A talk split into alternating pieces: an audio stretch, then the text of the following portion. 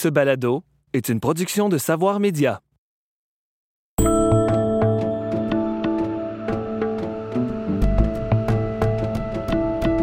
Bonjour et bienvenue à Faits biodivers. Durant cet épisode, nous discuterons d'insectes, un maillon crucial de la biodiversité mondiale. Je m'appelle Alexandre Shields, je suis journaliste spécialisé en environnement et je vous présente la série de balados Faits biodivers qui s'intéresse à divers enjeux liés à la biodiversité d'ici et d'ailleurs.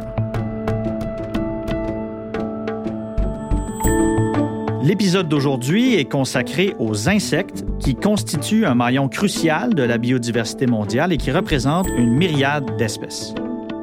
À titre d'exemple, uniquement au Québec, environ 13 000 espèces d'insectes ont jusqu'ici été documentées et il est possible qu'on en retrouve au moins le double. Pourtant, à l'échelle de la planète, plusieurs espèces et populations d'insectes accusent des déclins marqués depuis déjà plusieurs années. Ces déclins suscitent habituellement peu d'émotions, puisqu'après tout, on associe souvent les insectes à des bestioles nuisibles et répugnantes ou encore à de mauvaises expériences de plein air.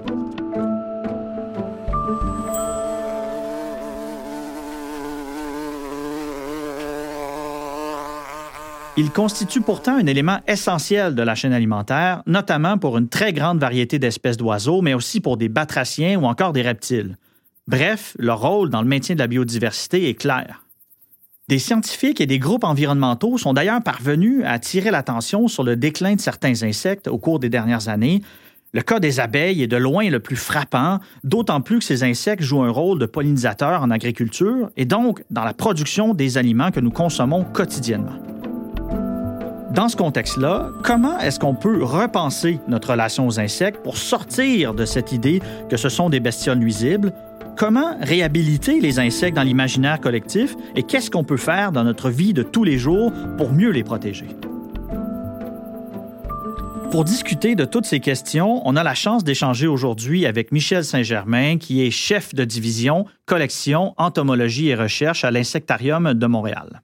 Michel Saint-Germain, bonjour. Bonjour. Merci d'avoir accepté notre invitation.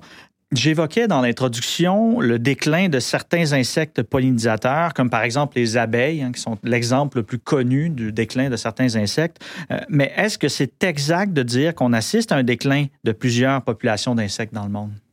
Oui, c'est de plus en plus documenté. Euh, différentes populations, différents groupes d'insectes dans différentes régions du monde. Euh, peut-être une chose à considérer quand on parle du déclin des insectes, c'est qu'on a affaire à un monde extrêmement vaste, extrêmement complexe. C'est des millions d'espèces, une grande diversité de cycles de vie, de styles de vie, de ressources, d'habitats utilisés. Donc, c'est très difficile d'avoir une vue globale de ce qui se passe, une compréhension globale, parce que c'est vraiment pas un groupe homogène. Euh, donc, euh, oui, il y a des, plusieurs groupes qui sont fortement en déclin, d'autres qui sont stables, d'autres peuvent avoir euh, euh, euh, des tendances positives dans la population, mais la plupart des... Quand on regarde l'ensemble des études, quand on fait une méta-analyse de tout ce qu'on connaît présentement, on s'entend pour estimer qu'il y a une baisse de population globale chez les insectes de peut-être 1 à 2 par année. Donc, c'est quand même significatif, mais il y a beaucoup de variabilité dépendant des contextes régionaux et des différents groupes auxquels on a affaire. Justement, au Québec, comment est-ce que ce déclin-là se manifeste? Est-ce qu'on a des exemples concrets qu'on a observés au cours des dernières années? Au Québec, il y a certains cas de figure qui sont bien documentés. Pour les insectes, euh, avoir des données à long terme sur un grand nombre de, populations, de communautés, c'est vraiment pas évident. On n'a pas beaucoup de données à long terme sur de nombreux insectes, mais pour certains cas qui sont mieux documentés, comme par exemple les pollinisateurs que vous formuliez, euh, il y a certaines espèces dont on a des déclins importants qui sont vraiment très bien documentés. On parle de, je donne un exemple, le bourdon à tache-rousse, qui était largement distribué dans le sud du Québec, de l'Abitibi jusqu'à la région euh, de Québec, jusqu'à la frontière américaine. C'était une composante importante des communautés de bourdons. On parle de peut-être 15% de tous les bourdons qu'on pouvait voir dans un site, euh, qui n'ont pas été vus au Québec depuis 2003. Donc, c'est un exemple où l'espèce est pratiquement rendue au point où on dit qu'elle est disparue du Canada. Et il y a d'autres espèces de bourdons aussi, le bourdon terricole, le bourdon euh, d'Amérique, qui sont aussi fortement en déclin. Puis ça, c'est des espèces qui sont bien documentées. Lorsqu'on parle du déclin des insectes au Québec, on, utilise parfois l'image du pare-brise hein, en disant, par exemple, que lorsqu'on roule en voiture en campagne l'été, on voit moins d'insectes venir s'écraser sur notre pare-brise. Est-ce que c'est un fait avéré ou est-ce que c'est de l'ordre de la légende urbaine? Euh, je dirais pas de la légende urbaine, c'est vraiment anecdotique. C'est certain que si vous vous, vous promeniez en voiture euh, au moment de l'émergence euh, des, des, éphémères, par exemple, que votre pare-brise allait être couvert d'insectes, vous y allez deux semaines plus tard, il va en avoir moins. Donc, c'est c'est pas des données c'est pas des données scientifiques, c'est vraiment anecdotique, mais c'est une anecdote qui revient souvent dans plusieurs régions du monde, en fait. C'est vraiment le, disons, l'image qui est utilisée pour quand on veut aborder la problématique des baisses de population d'insectes. Globalement, lorsqu'on observe la situation au Québec, au Canada ou ailleurs dans le monde, on constate que le déclin, est de plus en plus documenté, même si on manque quand même de données pour plusieurs espèces d'insectes. Mais pour freiner ce déclin-là, justement, des populations qui est estimé globalement à 1 ou 2% par année, est-ce qu'on devrait mieux protéger les habitats des insectes, comme on le fait, par exemple, pour d'autres espèces menacées? Dans ce cas-ci, il y a plusieurs éléments de réponse. Euh, les insectes, souvent, ils utilisent leur habitat à une bien plus petite échelle que d'autres euh, espèces, par exemple des mammifères qui ont des grands territoires. Donc, c'est difficile de spécifiquement protéger un habitat d'un insecte. Il y a, euh, bon, on parlait d'une grande diversité chez les insectes, beaucoup d'espèces qui sont spécialisées dans des habitats particuliers. Il y a des cas au Québec où on a des habitats qui sont rares. Par exemple, un, un type d'habitat sur lequel on travaille dans l'ouest, le bord de la rivière des Outaouais, dans l'ouest du Québec, où, euh, suite au retrait des glaciers, il y avait des, dépôts sablonneux extrêmement euh, profonds. Donc, on a des milieux très secs, une végétation très particulière. Puis, à ces endroits-là, il y a vraiment une diversité d'insectes qui est propre à ces habitats-là. Dans ce cas-là, c'est des habitats exceptionnels. Qu'en protégeant ces habitats-là, on va protéger cette faune entomologique-là qui est vraiment unique. Maintenant, dans d'autres situations, dans des habitats qui sont plus euh, répandus, en général, des mesures de protection qu'on va euh, mettre en place pour des espèces qui vont utiliser l'habitat à plus grande échelle, euh, que ce soit des mammifères, des oiseaux, euh, des amphibiens, mais c'est des espèces qui vont agir à titre d'espèces parapluie. Donc, le fait de protéger ces habitats-là à plus grande échelle pour d'autres espèces va avoir un impact positif sur plein de populations de différentes espèces d'insectes qui vont utiliser le même habitat. Donc, dans le cas d'habitat exceptionnel, c'est intéressant de protéger ces habitats-là à la pièce même spécifiquement pour les communautés d'insectes particulières qu'on y trouve. Dans des habitats qui sont plus fréquents, mais souvent des mesures de protection plus générales vont, vont faire le travail. Est-ce qu'on a déjà vu au Québec des habitats phoniques, entre guillemets, qui ont déjà été protégés spécifiquement pour protéger des espèces d'insectes? Au Québec, non. En fait, euh, souvent, ces mesures de protection-là spécifiques vont venir avec un statut légal. Donc, euh, par exemple, que ce soit sur la loi sur les espèces euh, menacées ou vulnérables du Québec ou sur la loi sur les espèces en péril fédéral. Puis en ce moment, les espèces qui sont davantage considérées, c'est, bon, on parlait des bourdons, par exemple, donc ils vont utiliser vraiment des territoires très grands, des, paysages qui sont complexes, donc c'est difficile d'avoir des mesures spécifiques de protection dans ce cas-là de portions d'habitat.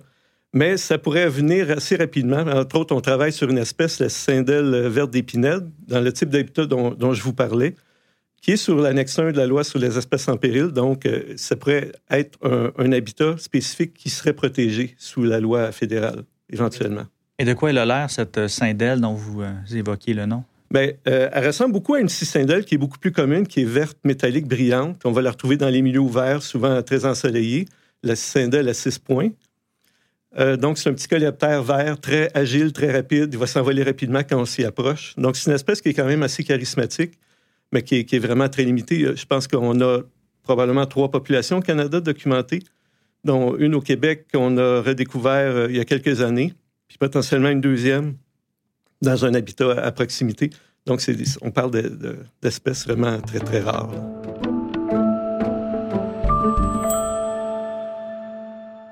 Euh, lorsqu'on parle de la protection des insectes, on, constate aussi que dans certains cas, ça passe par une collaboration internationale. Euh, c'est le cas du papillon monarque, par exemple, hein, qui fait des migrations du Mexique jusqu'au Canada. Mais est-ce qu'à votre avis, c'est possible d'imaginer une protection, euh, des accords internationaux pour protéger certaines espèces? Bien, le, monarque, c'est un, bon exemple. C'est un des rares exemples où il y, a, présentement des collaborations pour, pour la sauvegarde des insectes. On parle d'un insecte migrateur, donc qui va se déplacer sur des milliers de kilomètres et où, euh, bon, dans ce cas-ci, on a trois pays, le Mexique, les États-Unis, le Canada, où à chacune des étapes, il y a un, élément d'habitat important pour qui complète son cycle de vie. Donc, dans ce cas-là, c'est essentiel qu'il y ait une collaboration. Je pense que le monarque a une signification euh, culturelle euh, à travers toute l'Amérique du Nord. Donc, c'est un, beau cas de figure de collaboration internationale pour la sauvegarde des insectes.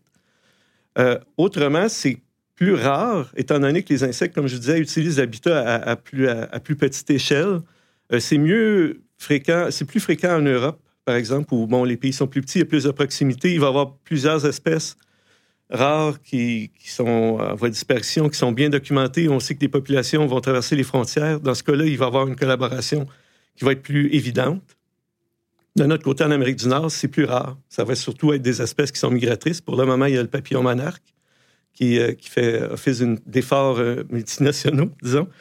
Euh, il y a aussi des collaborations internationales pour les pollinisateurs qui se mettent en branle, par exemple, entre autres à travers la Commission de coopération environnementale, donc qui regroupe le Mexique, les États-Unis et le Canada, qui ont fait beaucoup d'efforts pour le monarque, mais maintenant qui disons, débutent une discussion au sujet des pollinisateurs. C'est plus un partage de connaissances, un partage d'expérience à ce point-ci pour, pour, pour, développer ce dossier-là, puis pour faire notre connaissance de la problématique avec les pollinisateurs. Donc, il y, a des aspects comme ça où il y a une collaboration internationale qui peut vraiment euh, apporter euh, quelque chose d'intéressant en termes de conservation. Dans le cas du papillon monarque, on le sait, ça fait plusieurs années qu'il y a des mesures de protection de cette espèce-là, qui est emblématique finalement des espèces migratrices, hein, qui, a, aussi des couleurs orangées euh, qu'on aime bien voir se promener en saison estivale. Est-ce que dans ce cas-là, la collaboration internationale, à votre avis, elle a porté fruit? oui, elle porte fruit. Euh, je pense qu'il y a eu des, des, belles avancées en termes d'acquisition de connaissances, mais aussi en termes d'aménagement de l'habitat. La problématique avec le papillon monarque, c'est que, étant donné qu'elle est migratrice, elle est. Disons, oui, il y, a eu, il y a eu des menaces en termes de ses habitats d'hivernage au Mexique. Il y a eu beaucoup d'efforts qui ont été faits de ce côté-là. Il y a un manque en termes d'habitat de reproduction euh, dans le Midwest américain. Ça aussi, il y a des efforts qui sont faits en ce sens-là. Mais euh, le papillon monarque est toujours susceptible dans des événements météo extrêmes qui sont de plus en plus fréquents à cause des changements globaux. Donc, euh, on a eu des beaux succès, on a eu des belles remontées des populations certaines années. C'est pas toujours facile parce qu'on a un printemps plus froid avec du gel, par exemple au Texas, dans ses premiers pas de la migration printanière, puis on connaît des reculs.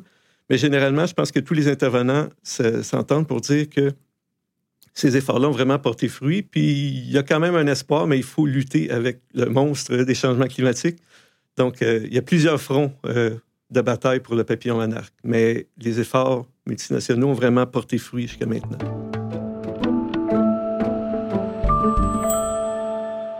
Certaines municipalités utilisent fréquemment le BTI, qui est un larvicide, donc qui sert à tuer les larves des moustiques, principalement pour notre confort. Euh, au Canada, comme au Québec, on utilise aussi des quantités importantes d'insecticides, dont les fameux néonicotinoïdes, hein, qui sont considérés comme des tueurs d'abeilles, c'est le surnom qu'on leur donne en tout cas. Euh, est-ce que notre utilisation des insecticides, elle est problématique à votre avis? Il y a plusieurs aspects à la question. Euh, quand vous parlez de BTI pour euh, utiliser comme larvicide, c'est sûr que dans certaines régions plus au sud où les moustiques sont vecteurs de maladies qui peuvent être graves pour les êtres humains, c'est une situation différente où souvent on n'a pas d'autre option. Au Canada, pour le moment, c'est moins le cas. C'est vraiment une question de confort. Puis c'est dans certains cas, dans certains milieux très peuplés où ça peut être problématique, ça peut être une option qui est envisagée. Dans d'autres cas, il faut se poser des questions. Quels sont les impacts sur les autres espèces proches des espèces ciblées qui vont être affectées négativement, les impacts sur euh, la chaîne alimentaire? Puis je pense qu'il y a une conscientisation qui est en train de se faire à ce niveau-là auprès de la population. Donc, euh, ça, c'est un cas. Dans le milieu agricole, euh, c'est sûr que c'est c'est une problématique qui est complexe. il y a beaucoup de pression sur les agriculteurs. C'est un milieu qui est, difficile. Puis souvent, on peut s'insurger contre l'impact qui a été documenté sur les néonicotinoïdes, mais ce pesticide-là a remplacé un autre qu'on jugeait dangereux ou inapproprié pour des aspects environnementaux. Puis ce qui va les remplacer plus tard, les, nouvelles générations de pesticides sur lesquels on travaille présentement, on sait déjà qu'ils sont peut-être pas mieux, disons, pour euh, la, sauvegarde des abeilles puis la diversité des insectes.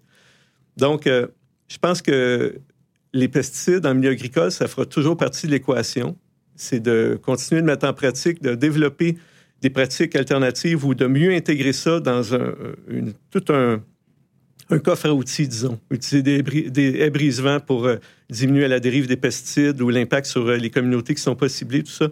Fait que je pense qu'il faut pas...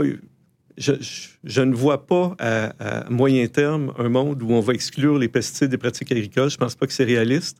Mais je pense qu'il y a un travail qui se perpétue pour essayer d'intégrer ça dans un coffre plus large, où il y a plus d'options, puis où ce qu'on peut diminuer les impacts sur les organismes qui sont pas ciblés. Les insectes, on le sait, sont utiles pour la pollinisation, euh, mais quels sont les autres services qui sont, en guillemets, rendus par les insectes et dont euh, on bénéficie euh, au jour le jour sans s'en rendre compte? Il y a plusieurs services écologiques importants rendus par les insectes. Ils sont tellement proportionnellement importants en termes de biomasse, de diversité dans tous les écosystèmes que c'est constituent une des bases de chacun de ces écosystèmes-là. Un des services importants, c'est la décomposition.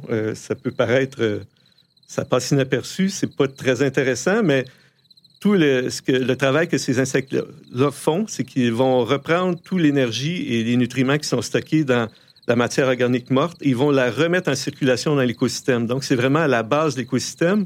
Les insectes ne sont pas les seuls à participer à ce processus-là. Il y a des bactéries, des champignons, mais ils jouent quand même un rôle important, puis c'est un rôle primordial dans le maintien des fonctions euh, des écosystèmes. Étant donné qu'ils sont tellement importants au point de vue de la biomasse, évident que c'est un maillon primordial de la chaîne alimentaire.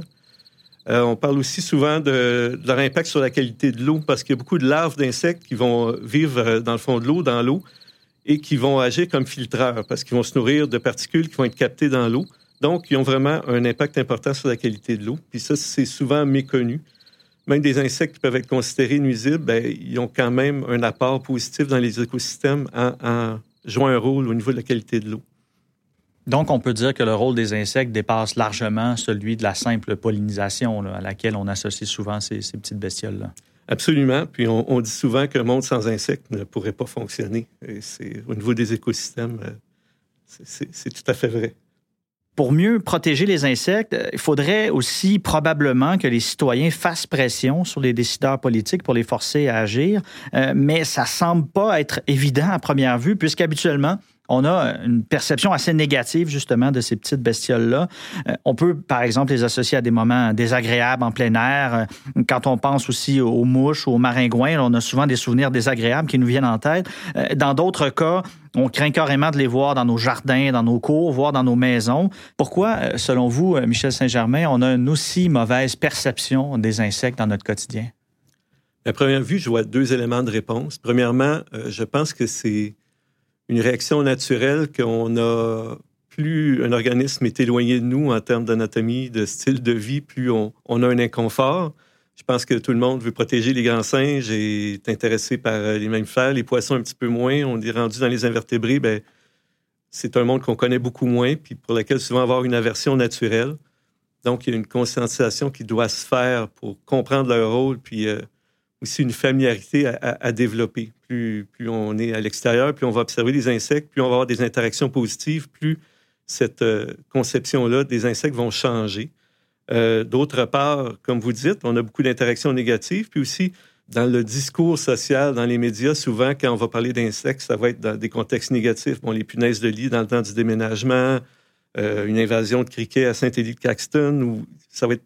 Puis rarement, il va y avoir des, nouvelles ou des, euh, des interventions dans les médias où on va focuser sur ce qui est positif.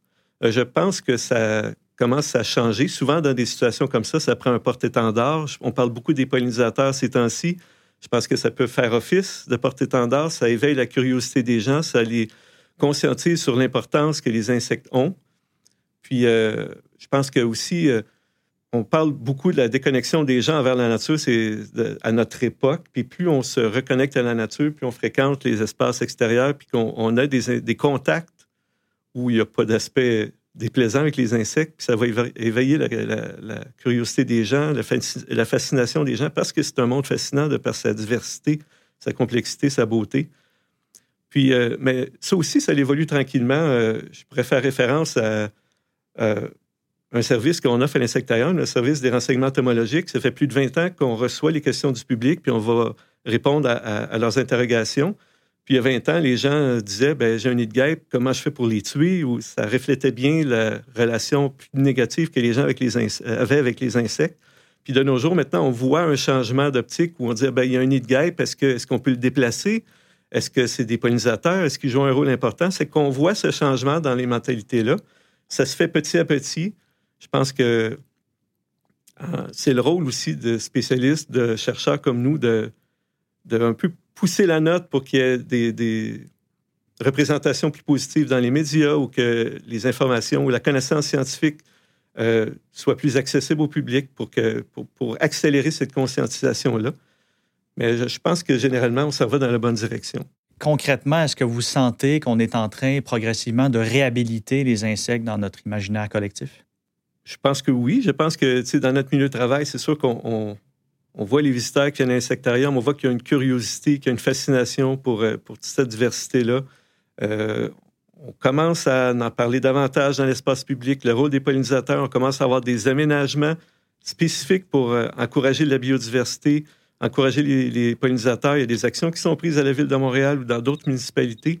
C'est qu'on voit que ce, processus-là est en marche. Et je pense que moi, je suis, très, je suis quand même optimiste par rapport à ça parce qu'on le voit, euh, je le vois euh, autour de moi, au sein de ma famille, au sein des communautés, que on, commence à considérer les insectes comme, comme ce qu'ils sont vraiment, soit comme des organismes qui sont essentiels à, la vie finalement.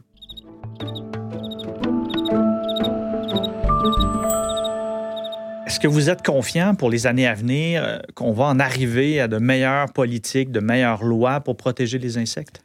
Moi, je suis optimiste. Euh, je pense que c'est dans l'air du temps. On le perçoit qu'il y a un processus de conscientisation qui se fait sur euh, l'importance des insectes, puis le déclin qu'on commence à documenter, entre autres au niveau des pollinisateurs. Euh, on participe à l'insectarium à un, effort, un groupe de recherche qui est mis sur place, qui est mis en place, qui inclut le MAPAC. Donc, c'est le ministère de l'Agriculture, des Pêcheries et de l'Alimentation du Québec. différents chercheurs de différents milieux pour développer des meilleures pratiques en milieu agricole qui vont faciliter la préservation des pollinisateurs. Euh, on voit que de plus en plus, toutes les mesures qui sont en lien avec les problématiques environnementales ont de plus en plus d'attention et de plus en plus de pression de la part du public. Euh, de ce côté-là, je suis, euh, je suis vraiment optimiste. c'est sûr que le changement, on, perçoit toujours le changement comme allant trop tranquillement à notre goût, mais je pense qu'on est dans la, bonne, dans la bonne voie de ce côté-là en attendant les meilleures politiques de protection de la part des gouvernements, comme citoyens, comme citoyennes, qu'est-ce qu'on peut faire concrètement pour contribuer à la protection des insectes au quotidien?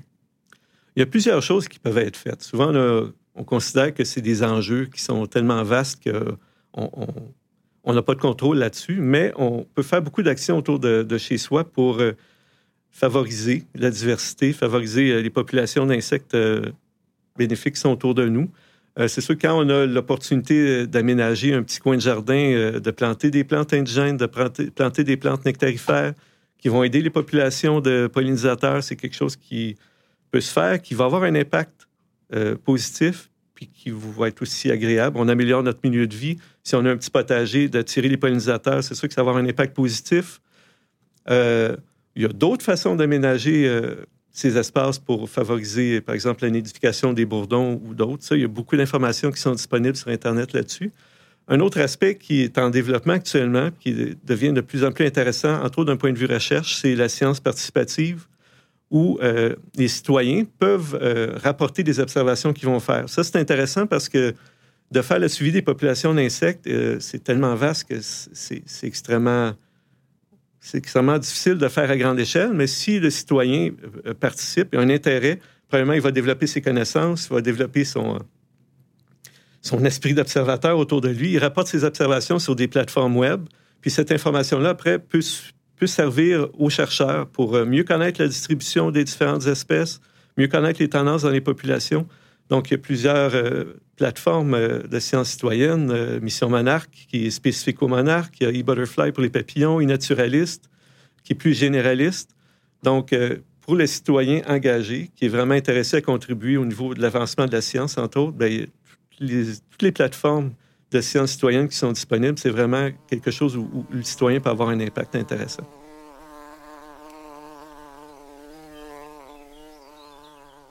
Est-ce que vous avez d'autres actions citoyennes à nous proposer pour mieux euh, protéger les insectes qui vivent autour de nous? Oui, il y a plusieurs initiatives euh, spécifiques qui peuvent euh, avoir vraiment un impact positif. Entre autres, on parle beaucoup de limiter la tonte du gazon au, début de la saison, au mois de mai en particulier. c'est spécifiquement le moment où les, reines de bourdons, d'abeilles émergent Puis souvent, les sources de, sources de, nectar sont limitées. Souvent, les pissenlits vont être une source de nectar alternative intéressante. C'est pour ça que le fait de moins tondre ou de limiter la tonte ou d'attendre un peu plus tard pour tondre son gazon, son gazon, ça peut vraiment avoir un impact positif sur ces euh, populations-là. Michel Saint-Germain, merci beaucoup d'avoir démystifié avec nous le monde des insectes, mais aussi et surtout leur rôle dans la biodiversité et l'importance euh, de mieux les protéger. Ça m'a fait plaisir. Merci de m'avoir reçu.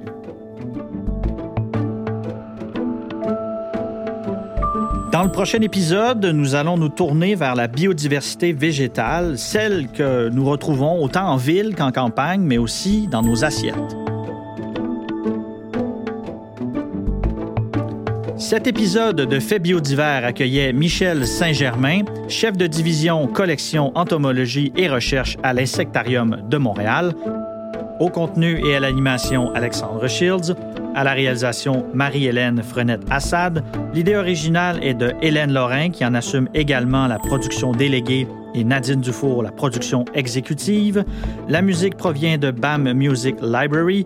Fait biodivers est une balado-diffusion de Savoir Média produite avec la participation financière du gouvernement du Québec.